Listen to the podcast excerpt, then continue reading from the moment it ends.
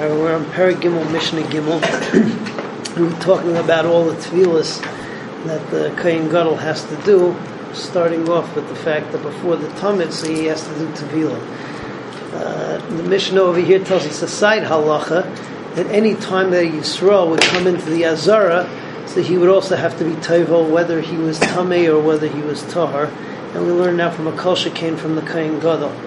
Um, after that, the Mishnah tells us that uh, that the Kohen over the course of Yom Kippur was going to do Tevila five times and Kiddush Yadayim Raglayim for ten different times. The first one, which is before the Tamid, uh, he did in a place called the Shar HaMayim. Shar HaMayim was on the uh, southern part of the Azara. All the rest of them he did on the roof of the Beis HaParva, which is a little room not too far from Shar HaMayim. That's where he did the rest of them. So the Mishnah says as follows: nichnas la'azara A person cannot go into the azara um, for aveda. It's talking about a yisrael. Afilu tahar, even if he's tahar yitbol until he does tevilah. Chamesh tevilos ve'asara kiddushin tevel kain gadol mekadesh b'bayayim. So on Yom Kippur, the kain gadol would uh, be tevel five times. He would do kiddush yadayim raglayim and the kiyar ten times, and we'll go through the whole process over the course of the coming Mishnayos.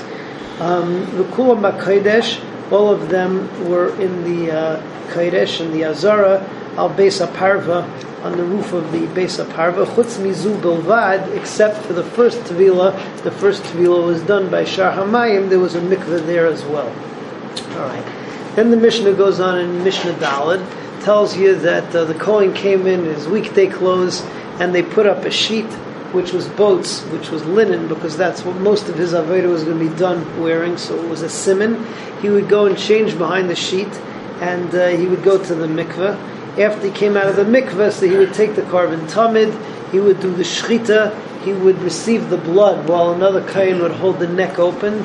He would take the blood and he would do zrikas dam on the on the mizbeach on the corners of the mizbeach, shtei matana shem arba after that point, he would go into the Mishkan, in the base of Mikdash, and he would uh, do the terrace, and he would take care of the menorah. He would clean up the menorah, and then he would go back out, and they would do the hakrava of the korban, along with the hakrava of the korban, So uh, he would bring uh, the, his chavitim, his special korban mincha, and also the nisach So Mishnah says, "Pirsu sadin shall butz beino bein am." They spread out these sheets of linen between the Kohen Gadol and the people. Pashat, he would undress, Yared v'taval, and he would go to the Sharamayim mikveh and be tavel there. Olav in his tabeg, he came up, he dried himself off. Heviloi bigdei zahav, and for this, it was a regular day of so he did in his regular Kohen Gadol clothes in his uh, bigdei zav, the eight begadim. The lavash v'kidesh yadav raglov, and then he would get, uh, he put them on and we do Kiddush Yadayim Raglayim because any time he uh, would change, he would do Kiddush Yadayim Raglayim even though he had just gone to the mikveh. Hevi as a Tamid, they brought the Tamid. Kartzai, he shechted it. Umerak Achar Shchita Al Yarai. And somebody else held the neck open so that the blood would come out and the Kain Gadol would receive the blood. Kibelas Adam, he would take the blood in the uh, Kli, Vizarkai, he would bring it to the Mizbeach, and he would toss it on the corners of the mizbeach shtei matuna shein arba. Keter shel shachar. Then he would go in to do the keteris of the morning, and to uh, clean out the neris of the menorah. Then he would come out and he would bring the roish, the head, varim, and the rest of the limbs that had to be burnt on the mizbeach. Yes, chavitim, and also his special korban mincha of wafers. Yes, hayayin, and also the nisach hayayin would all be done then by the kohen gadol. In Mishnah Hay, we just say that there's a difference between the Tamid Shal Shachar and Tamid Shal Bein Arbayin. Uh, whereas when we're talking about the Tamid Shal Shachar, so you would go and do the Keteris in the morning in between the Zrikas Dam and being Makrib the Avarim, as we just saw. However, um, when it would be uh, Tamid Shalbein Arbayim, the afternoon korban Tamid, so he would also go in and uh, do the Keteris.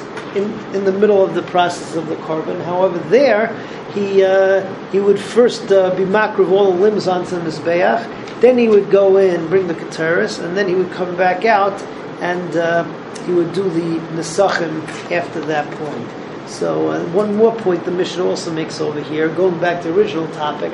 If the Kohen Gadol was old, or he was an istinus, he didn't like uh, the cold mikveh, so they used to keep up uh, hot water in an urn from before Yantif, so that they could pour it into the mikveh and uh, warm it up for him a little bit. So that's the origins of the uh, of the warm mikveh, the hot mikveh on Yantif or on Shabbos. So Mishnah says, "Keter shel shachar heisa kreva bein dam le'ivarim." So the keteris that they brought in the morning, so that was brought between the zrikas dam and bringing the ivarim up until up on the mizbeach. Shel bein arbayim when you brought the keteris in the afternoon, bein ivarim unesachim. So that was brought between bringing the ivarim on the mizbeach and then the nesachim that the kohen would bring afterwards bring up afterwards. If the Kohen if the was old, or he was just finicky, mechamen leichamim, they would warm up hot water for him from Erev Yantiv, umatil and teichat and they would pour it into the cold mikveh, kadesha tafuk tzinasan, so that the chill would come out and it would be more com- comfortable for him in the mikveh. Everybody have a good night.